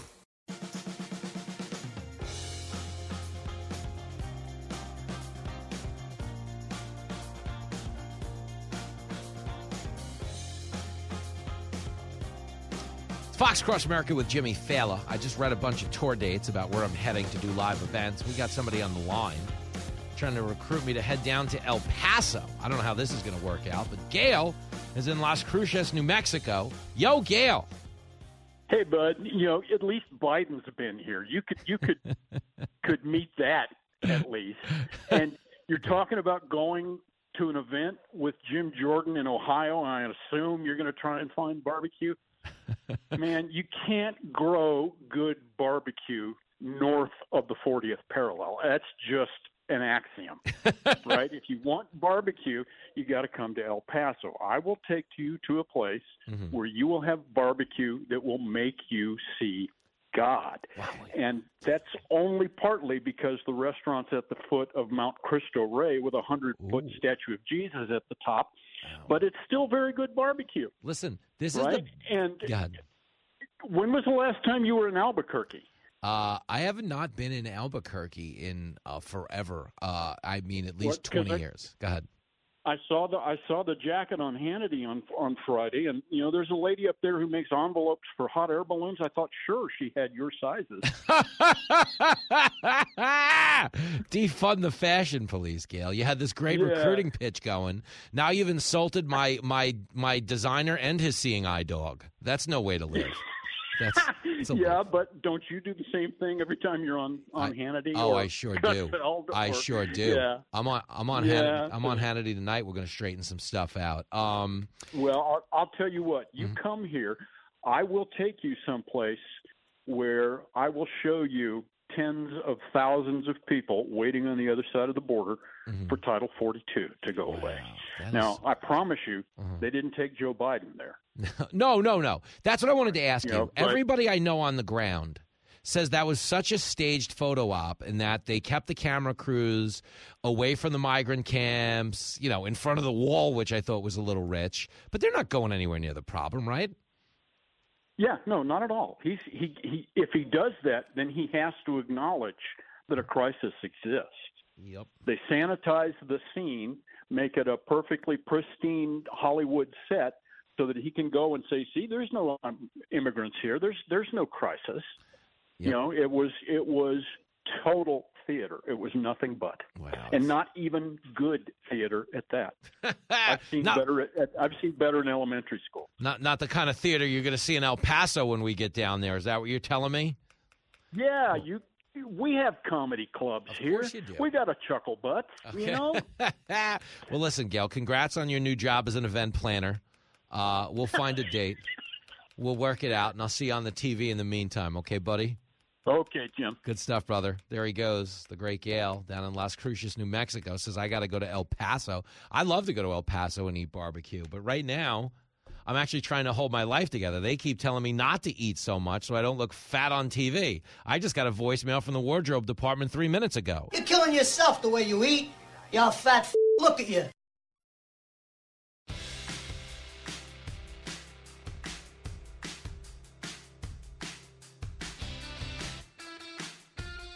They are playing Belle Biv DeVoe. So you know things are getting serious on this show. Joining us now, it doesn't get any more serious than this. He's a former Attorney General of the great state of Arizona, taking time out of his busy schedule of smoking cigars and listening to the Grateful Dead. Mark Brnovich is turning down the radio to join us. Hey, man. Hey, don't forget about listening to Kid Rock and Long But the Dead. So yes, it's, uh, a, it's this death-defying life I lead. You know, I take my chances. So we we have there you go. Good work right there. We uh, are of of all the things we've conversed about via text, you and me. Um, some fine videos made by your staff on the way out the door there. Uh, the one thing we did not discuss is what was was there an official cigar when you actually hung up the cleats in the AG's office? Is was there a go-to ceremonial cigar? Oh my goodness, there should have been. And you know, I think I've mentioned this to you. And uh, my deputy chief of staff for years has been trying to get me in cigar aficionado. You know, like the guys, you know, whatever people like to smoke, what their favorite smoke is. And so for years, we actually had a contingency plan. Whether do I go with the Cuban cigar? You know, I love the Romeo and Juliet, uh-huh. but then people are like, oh my God, he's anti-communist, and why is he smoking Cuban cigars? So then, you know, and you got to go with like the Padron 64 with Anniversario, which is one of my all-time favorites, or the Fuente Opus X. So I and now, you know, that I'm no longer in public office. If anyone here is listening, like uh, from Fuente or Padron, um, feel free to go ahead and send me a complimentary box of those Padron Opus X's. shameless, shameless, brother. That is so funny. I, I, am of out of work now, you know. Yeah, no. Well, I of course, or I, of course, being the host of a nationally syndicated talk show on a news network, I could never accept that gift. Yeah, uh, you from, just dropped something as well, though. Yeah, from one of these outlets. Uh, however, if they do send a box your way, I'd be happy to stop by for a little catching up, if you will. I will. Maybe I'd have to come and make a special delivery. Me and you together. Forget about it, cowboy. Well, I think the last time I hung out with you, we were at Del Frisco's, and we may or may not have been getting. And I'm not. I'm saying may or may not, not because I'm trying to be funny, but I think we were approached at the bar by professional working class women who clearly didn't know you were the Attorney General of Arizona, and of course happily married, uh, and clearly didn't know that I don't make the kind of money for that level of escort. Uh, but I was. I have to say, we never discussed this. Did your spidey sense go off that time? Well, um, it must have because I am so used to people coming up to me now, and if they're like lefties, they'll come up to me go, "Oh my God, why do you want to take away, you know, someone's right to choose or something?" And then if they're on the right, they're like, "Oh my gosh, you know, why aren't you doing your job?" And so I've kind of gotten used to people like being angry when I'm around, and so the fact that anyone said, "Oh my gosh, what are you boys drinking?" and then I was like, "Wow, this is kind of unusual. I can't believe someone's paying attention to us." And I thought, well, it must be it must be the Jimmy effect. You're on your home turf there, and uh, Yeah. yeah, you're you know, so it's uh, yeah. Maybe but that's yeah, what it about was? halfway through that, I realized like, wait a minute, you and I are not good looking enough to have women approach us to start talking to us out of the blue. well, the rule of thumb in New York is like anytime a woman you don't know says hello to you from more than 20 feet away, there's usually a motivation. It's not you. Well, I'm just glad they weren't dudes. So it's, uh, it's oh, well. yeah, it's, it's the night is good, young. Uh, not, yes, yes, not not there's any wrong with that. No, not at all. Mark Brnovich is on the line, uh, and we're talking about the border all day today because Biden kind of had. Did it strike you as more of a photo op than a legitimate border visit yesterday? Oh come on, man! That was that was the photo op of all photo ops, the the mother of photo ops. I, I told one of my friends yesterday that uh, there's good news and bad news about Biden's visit to the southern border. Is uh, I guess the good news is he finally says he's going to do something.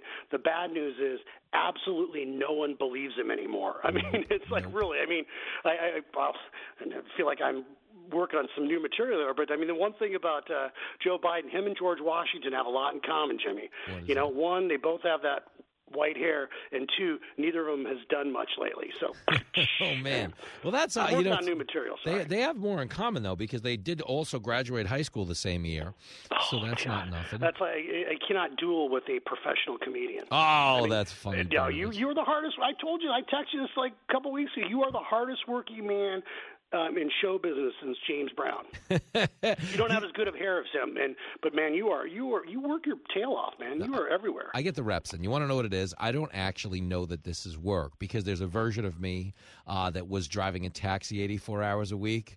So there's no way I can call up cab driver me and tell them about the challenges of being this version of me. You know what I mean? I'm like, you don't understand, bro. problems, yes. Yeah. When I start to uh, yes whine about my cigar selection or something, Yeah, my if wife I- reminds me these are first world issues. Yeah, I can't call 2007 Jimmy and tell them that 2023 Jimmy had to get makeup and do news for five minutes with a couple of starlets. You know, you don't understand. There's a former Miss Universe needs my opinion on some celebrity couple, bro. It's hard. Anyway, I'll let you go. I know you're getting cut off and shot at on the Van Wyck Expressway. But let me get back. let me get back into my bunker. Things are bad here too. it's crazy. Come on, man. Mark Brnovich is on the line. So this is the other thing. but Go ahead. seriously, man, think about this. What a what a country. I mean, I, I remember when I argued at the Supreme Court last time. See how I dropped that like Oh, in there. When I argued at the Supreme Court last time, you know, I went up there and I was really trying to soak it in, and I was arguing against you know the cake eater uh, Biden administration, you know Harvard guys, and I just remember thinking. What an effing country where a guy like me is a first generation American. I've been working since I delivered paper boys as a kid, and here I am arguing against the President of the United States and his, his Ivy League cake eater lawyers about whether people in the country illegally should get government benefits in front of you know the nine justices of the Supreme Court. And crazy. you know you're you're the I think you have more airtime now on Fox than anybody. It seems like between your radio and TV show, and you know you, you were driving a cab 15 years ago, and now you're the the face of Fox, so to speak. Uh, well, listen, I'll take it. I, country. I was. I know it is. It's. I, I bring that story up a lot because I'm trying to like remind people that the scam of like right now is in 2023. There's never been an easier time to be anything than than it is in 2023. But they keep selling people like a fake oppression. You know what I'm saying? So I tell that story to remind people that yeah, like I, I was actually driving a taxi like full I still had my license in 2014. So realistically, it's been about 8 years since I was a full-time cab driver. But I mean, I want to fast forward back well before then to speak to the prosperity in this country in that if you, yeah, I I know you know the story of Motown and Berry Gordy. Okay, that predates the civil rights era. Berry Gordy got Motown going in 1958, was able to create a billion dollar entity through writing songs and choreographed dances and, you know, fine tuning artists and presentations. Like America had this level of opportunity in 1958, and we're still pretending in 2023 that the deck is stacked. Like, I consider that like the most shameful thing in our modern politic, beyond all the things we're doing wrong with the border and everything else and the reckless spending. This idea that we're selling people like incentivized victimhood, don't you think that's like a bigger detriment to the well being of society than almost anything? Absolutely. And one of the things that I will just say about Berry Gordy and Motown, one, I second that emotion of everything you just said. and two, remember, Motown went downhill when what happened? They moved it to Los Angeles Yeah. because California is the ruin of many a young man. And um, the bottom line is, is that this country has provided more opportunities and more freedom for more people than any other country in the world. And as you know, I'm a first generation American, and what's mm-hmm. made this country so great and so amazing, it is truly the land of opportunity. And that's why in New York, for example, you can be a, a Haitian immigrant and you know end up in one generation you know owning a business and sending your kids to college or you can be someone like me whose family fled communism you know you you know immerse yourself in the culture you learn the language you study hard and you can literally go in one generation from speaking serbo-croatian in your house to arguing against the president of the united states at the supreme court.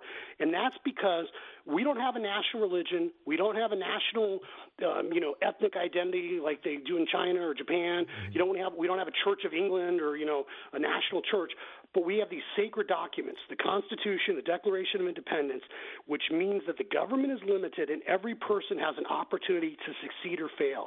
And that is the greatness of this country that no matter where we come from you know you could move to italy and live there the rest of your life and they would always consider you the american who moved to italy. I could go to poland and live and die there and my obituary would be the american who you know went to poland this is the only country, no matter who you are, where you come from, you can become an American because we're not founded on a religion. We're not founded on a national ethnic identity. We are founded on a creed and a notion that all of us are equal under the law and all of us have rights given to us by the Creator. And government is not supposed to pick winners and losers. It's supposed to provide equal opportunity where we can all succeed or fail on our own merits. I mean, seriously, dude. All I could say to that, the studio audience, they're just on their feet cheering. There's uh, some guys playing America the Beautiful on a flute when you wrapped up that last part. No, that was was in there? oh, you said the flute, not the pan flute. Yeah, too sorry. funny. Mark Brnovich is on the line. Let me ask you this because you're right. And I say this every day the, the greatest divide of our times is victorhood versus victimhood. Victorhood, you can do it. Victimhood, the deck is stacked. Why bothered? I think you made the most eloquent case for victorhood that anyone could make. So, speaking to that point about why there is so much opportunity here, is it kind of you know overlaps with the fact that so many people are trying to make it to our border because they know there's an opportunity for a better life here than there is anywhere else in the world. So this is the question I want to ask you though. It's just purely a political one. Do you think Biden is finally speaking up about the border because he knows the Republicans control the House and he could kind of scapegoat them and say they're the problem? Yes, I, I really I didn't want to believe this for the longest time, but I really do think that Joe Biden or whoever's talking this earpiece, this is all intentional and it's all political. Every single thing they've done on the border is political mm-hmm. because it's not fair to to us in the United States, the hardworking, you know, you know, middle American, you know, uh, taxpayers of what's happening when you have a record amount of fentanyl coming into this country, when you have a record amount of people, a majority of the people coming into the country illegally right now don't have health insurance. So in places like Yuma, Arizona, and along the border, these small communities, the hospital systems are being overwhelmed, which obviously impacts taxpayers. And then when you think about the amount of fentanyl and not only people dying, but the cost in, in human lives and treasure that that's that's impacting all of us. And then it's not fair to the migrants themselves who are being exploited by the cartels. The cartels become enriched, empowered. Every day there's what an average now of 2,000 gotaways. So these are the people that aren't coming in to kind of give up and surrender and be paroled into the country. These are people that are trying to evade capture. So it's dangerous. It's reckless. He's incentivized it um, you know, by giving people government benefits. He's decriminalized it, but not prosecuting people for illegal entry, like even Barack Obama did. And so it really is uh, crazy. There, there's crazy, there's insanity, and then there's doing what Joe Biden has done on our border. And so I do think it's conscious. I think it's purposeful, and I think it's political. And it's like I said, it's not fair to anyone because – I've said this to you, I've said it to other people.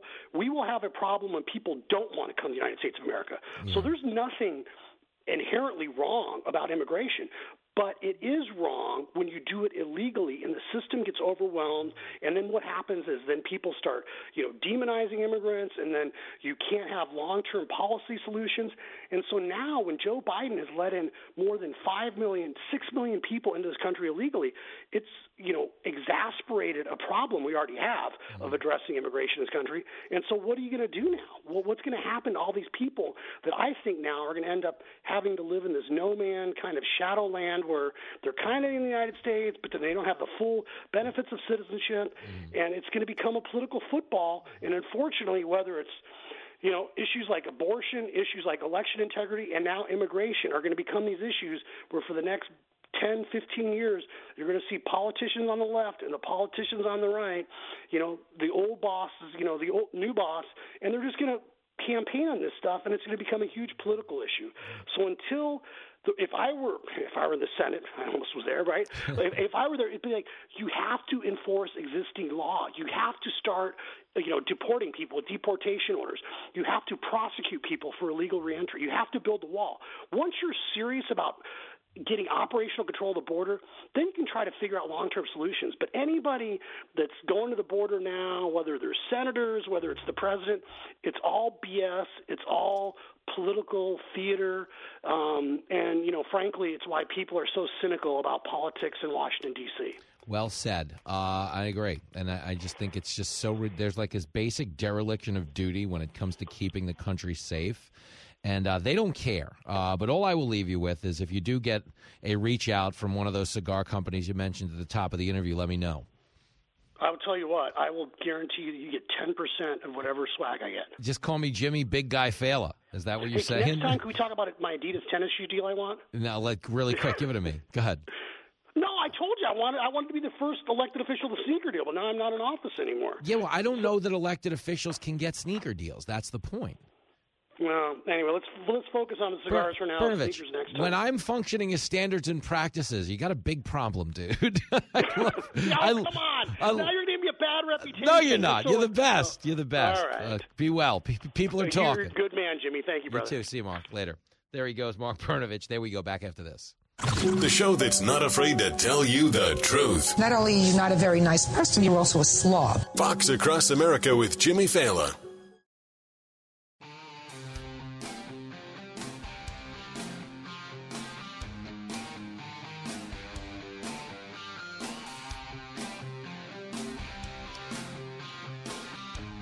Cowgirl. It is Fox Across America with your radio buddy Jimmy Failla. I am about to become your TV buddy. When this show ends today, I will be on the Fox Business Network with Dagen McDowell at 5 p.m. Eastern.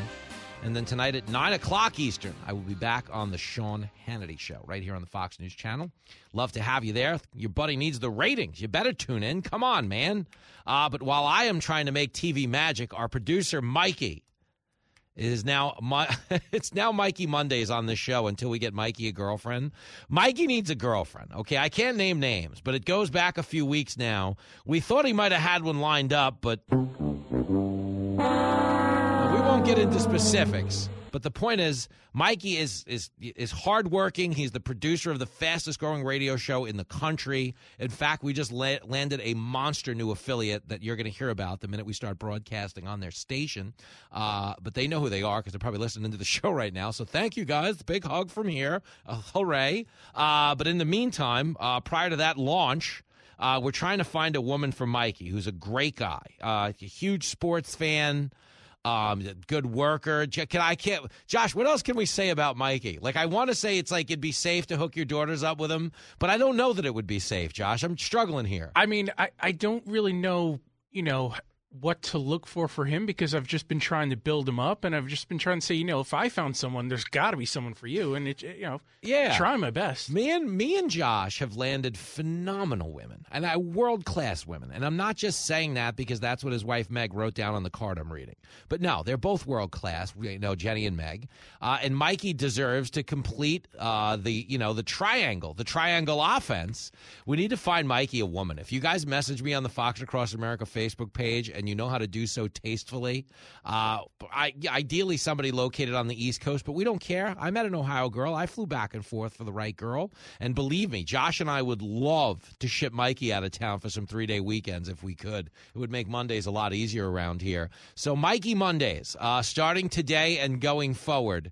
Uh, if you can think of any potential matches for Mikey aside from Meghan Markle, uh, you're welcome to call in. You're welcome to message me on the Facebook or the Twitter and help us find uh, a, a Mrs. Mikey uh, because he deserves somebody. He deserves somebody great. I mean, I, you know, it's not amateur hour. We you're, you're already going to have one amateur in the relationship. We need a professional on the female side of the fence if that's the way this thing goes. So reach out to me one way or the other, uh, and make sure you're watching me on the telly tonight. We got a big week. There's a lot of TV tomorrow night. I'm on Ingraham. Uh, Wednesday night, you'll see me on Watters' World with Jesse Watters. Thursday, I'm back on Hannity. Friday, I'm back on Hannity. I'm also going to be on Outnumbered this week. You'll see me on the Faulkner Focus with Harris Faulkner. I'm on with Stuart Varney tomorrow. There's a lot of TV. I really am taking over. Uh, but I'm taking over because you guys are amazing, and there is a market for this mediocrity. Thanks for fine folks like yourself. So the show's over. Pay up, get out, be a Republican, be a Democrat. Just don't be a.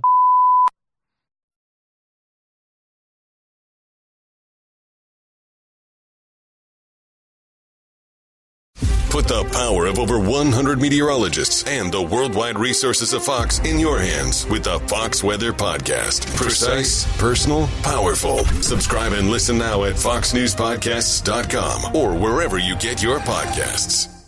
Listen to the show ad-free on Fox News Podcast Plus, on Apple Podcast, Amazon Music with your Prime membership, or subscribe wherever you get your podcasts.